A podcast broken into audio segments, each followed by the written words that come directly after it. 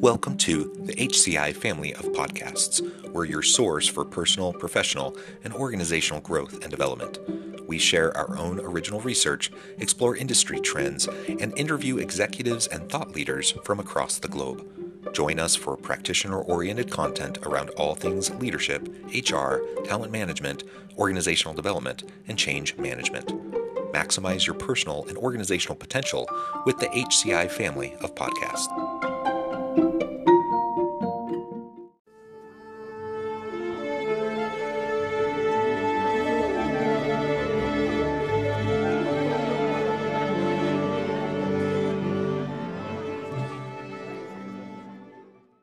Jack Wiley, welcome to the conversation today.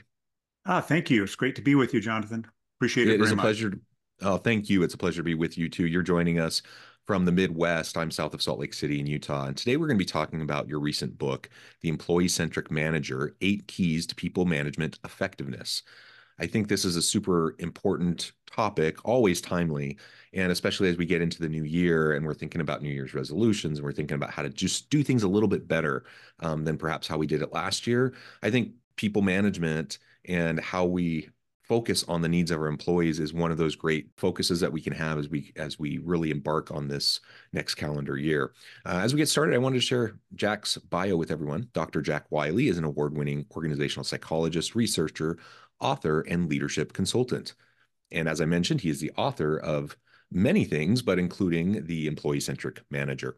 Now, Jack, is there anything else you would like to highlight by way of your background and personal context before we dive on in? Right. Well, I just might add that I started my career uh, actually working inside of Fortune 500 companies and then uh, eventually went out uh, into a consulting firm environment. Also spent six years in academia uh, immediately prior to writing the book. So I came at this work from a variety of different angles. Yeah, I love that. And I strive to be a scholar practitioner. I'm a professor, uh, do consulting work, uh, and and I think that's a really rich place to be. It's something I certainly enjoy. I, I like kind of having a foot in both worlds and having each inform the other. And uh, so I, I, really appreciate that background. I think that will lead to a, an even richer conversation today. All right, as we dive on in, I always like to ask authors when we're talking about their books why this book? Why now? What really motivated you and prompted you to to work on this? Because books are labors of love. They take a lot of time and energy lots of iteration lots of refinement. Uh, it's not for the faint of heart to try to embark on writing a book. So why this book? Why now? Right. I think two reasons. One is that first of all i had access to a wonderful data set um, and we'll talk a little bit about that later. But secondly uh, there actually isn't a book that exists right now that is data based and empirical that relies entirely on the voice of the employee. So we mm-hmm. have a number of great leadership theories, but none of them have been derived exactly from what employees have stated as their preferences with regard to what they most want from their immediate boss. Yeah, very interesting. And that's a huge uh, important perspective. Like you said, so much research in this area. Um, you're an organizational psychologist. I'm an organizational sociologist, and uh, so we're we're like close cousins in that regard academically.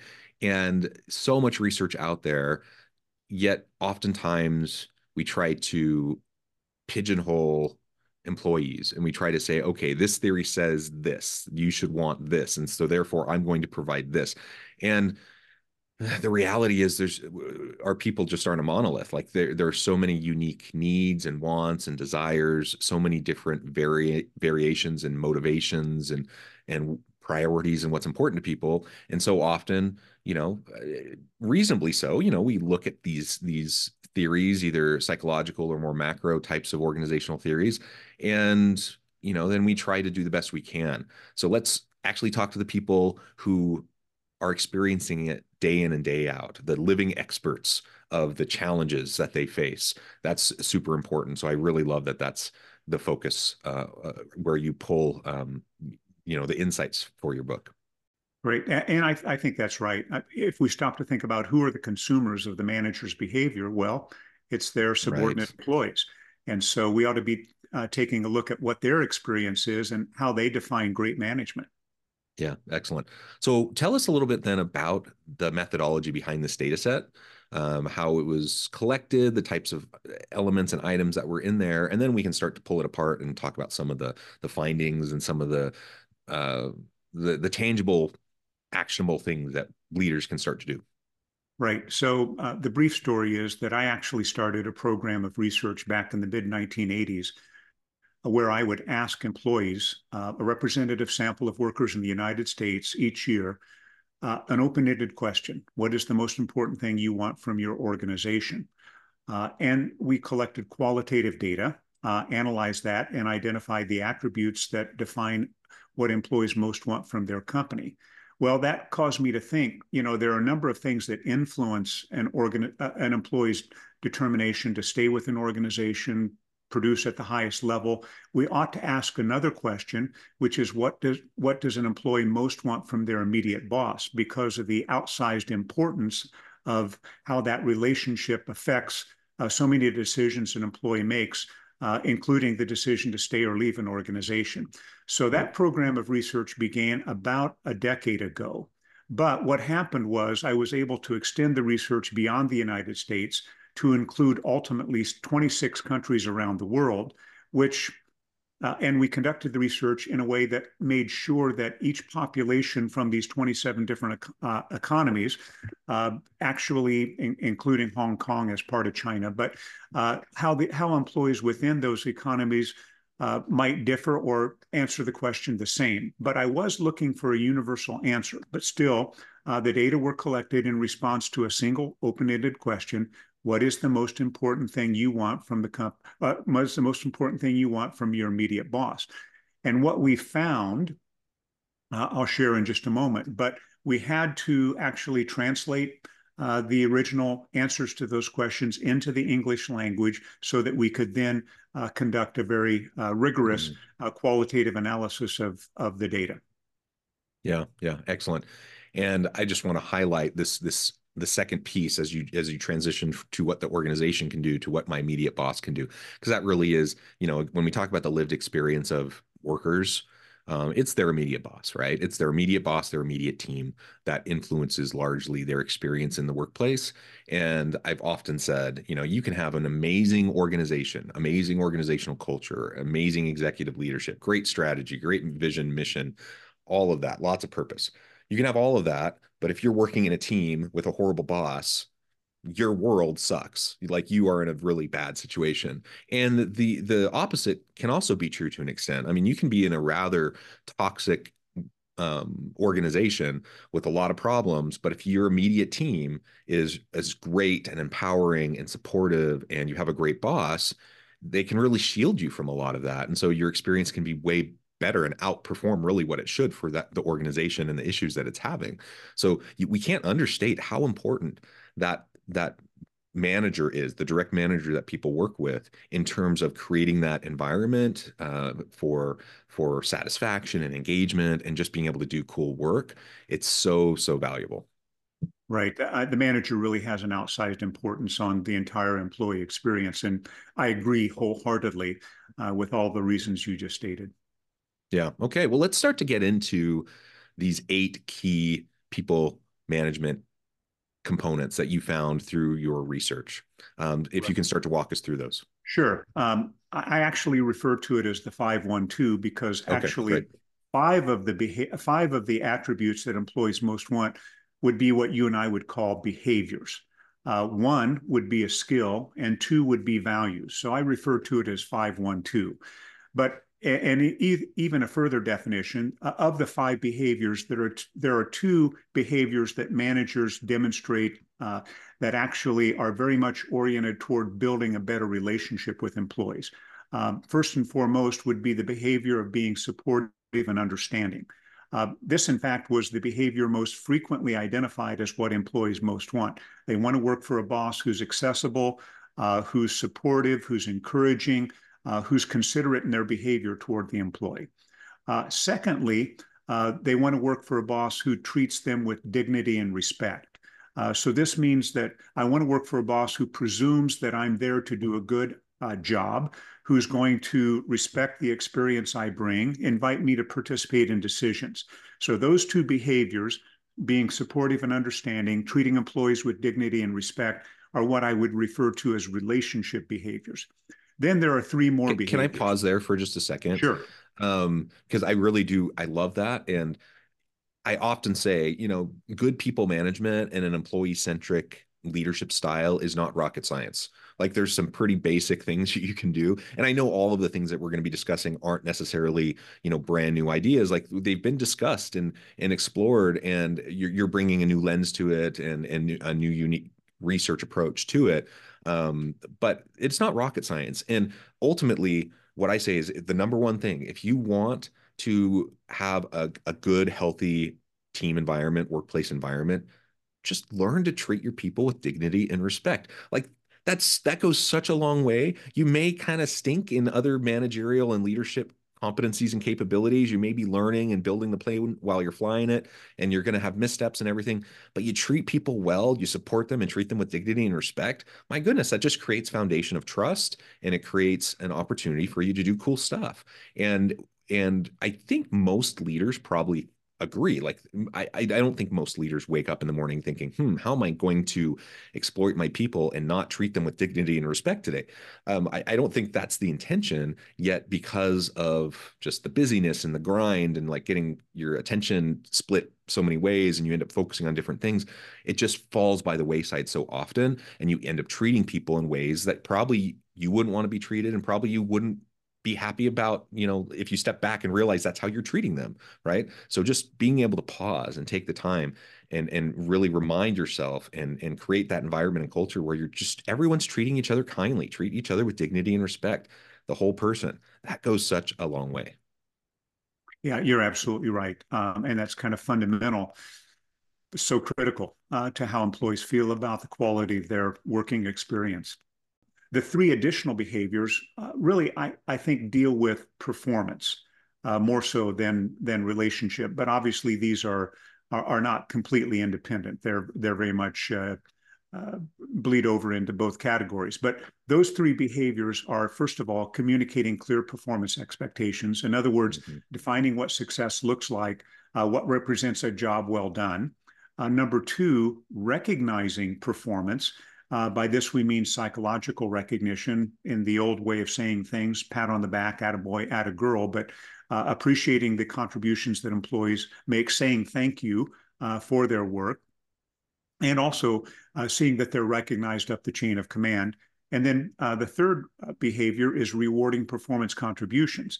Um, this doesn't actually find its way into most leadership theories, but em employees realize that managers may have limitations in terms of what they can do based on corporate pay policy, mm -hmm. but they expect their manager to, to do everything they can do to ensure that they are rewarded uh, in a way that's commensurate with the contribution they're making. Now, and that actually has two sub attributes. Half of it is about getting fair pay, but the other half of it is about creating training and development opportunities opportunities that allow the employees to continue to grow and develop in their skill set and presumably uh, move up the uh, up the uh, corporate ladder, so to speak, if in fact that's what they aspire to do. So those are the three uh, performance related yeah. behaviors. Yeah, and and I think it fits with with the last one a little bit. I, I, was working with an organization, and just yesterday I was in a meeting where you know they had they had this kind of cool new shiny initiative like this you know it, everyone's kind of excited about it there's energy around it which is great and and as i'm hearing them get pitch it and and get some uh, some buy into it i'm thinking this this is great i, I you know I would be super happy to support this. Um on the one hand on the other hand i'm thinking also from the standpoint of employees that show up each and every day that put in the work that are involved in the grind that are forced to kind of jump through the hoops of policies, practices, and procedures, who have worked for sometimes years to put forward and gain traction and, and support for similar types of initiatives, um, it can be really frustrating and demoralizing when something that's very similar to what you've been doing for years gets pitched and all of a sudden it has all this hoopla around it and like you're breaking down barriers and you're just allowing this thing to just roll out immediately um, I don't think that's the intention of anyone when that happens. You just see this cool opportunity, you want to chase it, right? But one of the things you need to remember is is that the, the the people that show up and have been showing up each and every day doing the hard work of the organization, uh, especially if they've been trying to push the envelope and innovate and push you in ways that maybe as le- a leader you're not comfortable, um, and they've been doing that for a long time, to then all of a sudden see kind of this new trendy pet thing get all the attention it it it it becomes very demoralizing or at least it can be so that's not to say don't do new cool innovative things um, but it is to say, I think one of the jobs of a leader, to your point, it, you know, pay important, training and development important, but finding ways to break down those barriers, to like listen to your people um, when they're doing cool stuff, acknowledge it, support them, uh, and clear the pathway for it to happen. Um, you know that's going to take away a lot of the sting that can come like i kind of perceived yesterday in this meeting um, where again not the intention of anyone to have that kind of as an outcome but it definitely was felt by many in that room um, and i know it would probably be felt by many of the people that report to them uh, who are feeling a little bit frustrated um, by that situation does that make sense it does. I, I, think another thing that happens, though, um, in addition to that, is that sometimes managers sort of claim that they can't do more to to reward the performance contributions of their employees because their hands are, are tied. Uh, but in fact, uh, research has indicated that under the conditions where employees understand uh, how their pay is determined, uh, they understand what they must do to maximize their pay, uh, and they believe they're working in a reward for performance type of environment, actually ratings of fair pay uh, go all the way up to about 86% agreement. So there are things that managers can do to impact uh, the perception of fair pay, even if they don't have control over pay policy.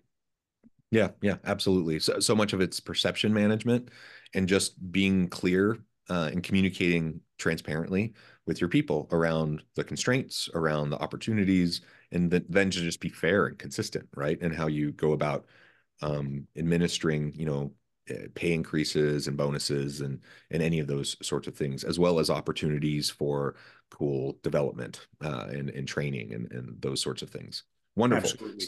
Absolutely. So that's the first five. Yeah, that's the first five, and I refer to those as behaviors. And actually, you already hinted at at what is the the sixth attribute. I refer to it as a skill, because when we analyzed the data, what employees said was that they wanted their managers to be good at problem solving decision making. So obviously not just making decisions, but to be good at it. And of mm-hmm. course, we know that a skill is something you become good at through practice. And so they want uh, managers who are who are practiced and and good at decision making and problem solving because uh, that makes their job easier to accomplish. They can be more successful. The manager knocks things out of the way, uh, eliminates obstacles to the performance of the work, and employees uh, can, accomplish their work uh, at a faster rate in a more uh, satisfying way when good decisions are made and problems are solved. And then finally, we have values.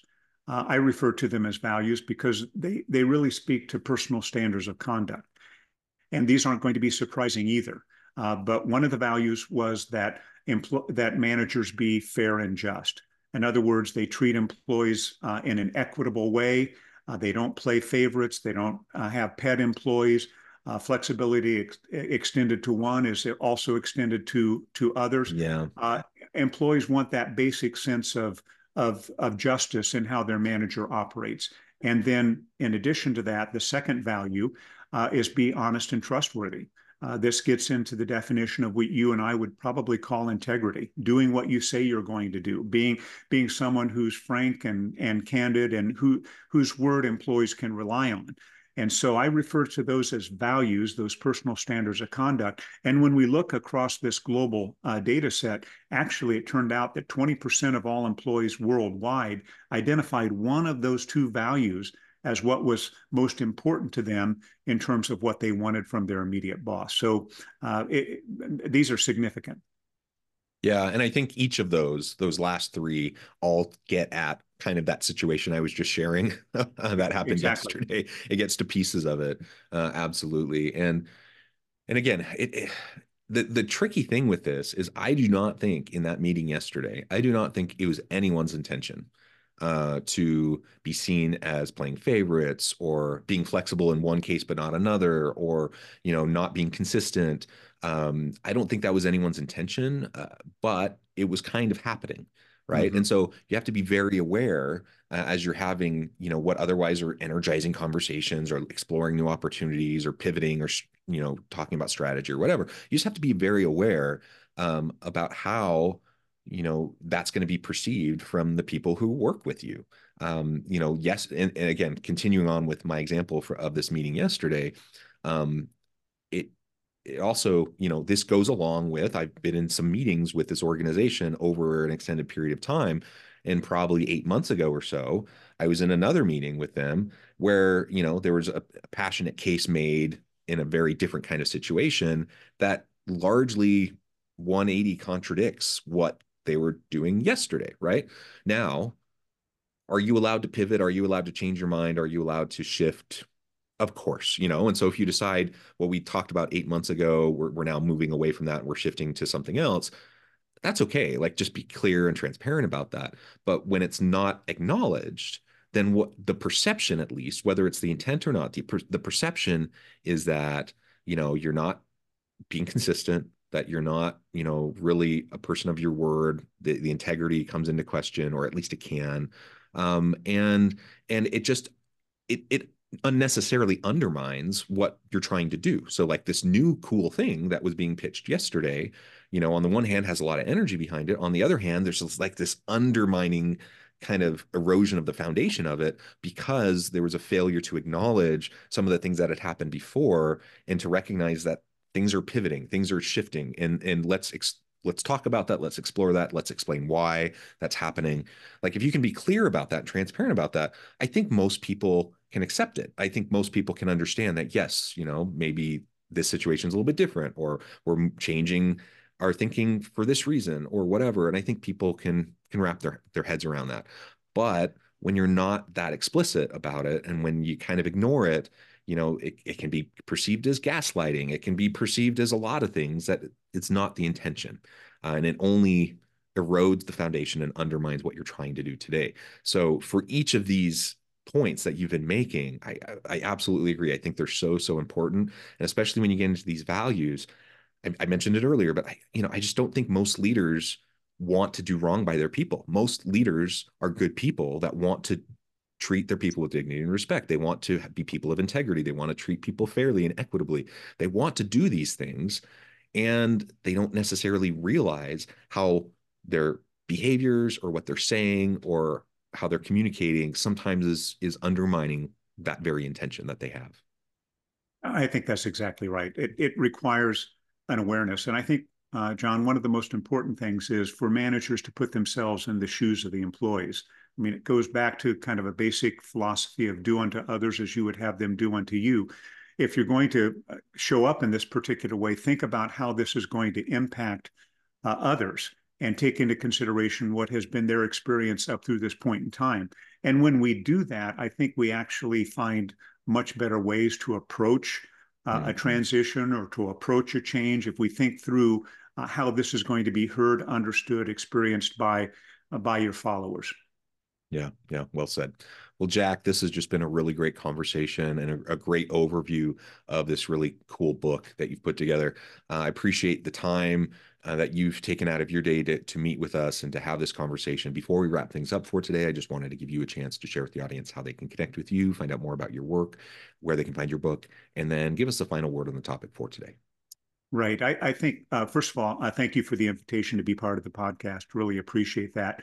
Uh, the book can be purchased on Amazon, The Employee Centric Manager, obviously authored by Jack Wiley. Uh, I'm continuing actually to now deliver this um, information in the context of management development and management training. So I'm working with corporate accounts to train managers on uh, the attributes of the employee centric manager. And one of the things that we've accomplished is uh, developing a measurement system to measure the extent to which managers actually do display these attributes. And that becomes a platform for what they can focus on uh, for their own self improvement. And th- this self improvement is actually quite eh, critical because what we have found is that managers who operate at a high level on these attributes actually achieved uh, tremendous performance on the metrics that we would typically consider important for managers, such as creating a great work experience for employees, high employee engagement levels, a good team, uh, if you will, the lack of, of, of dysfunction, so good team cohesion, yeah. and then ultimately team performance. So there is a direct relationship between the display of these attributes and I think what almost any organization would define as managerial success. Yeah, excellent. Jack, thank you so much. It's been a real pleasure. I encourage the audience to reach out, get connected, find out more about what Jack can do for you. Check out the book, check out the training and development opportunities. And as always, I hope everyone can stay healthy and safe, that you can find meaning and purpose at work each and every day. And I hope you all have a great week.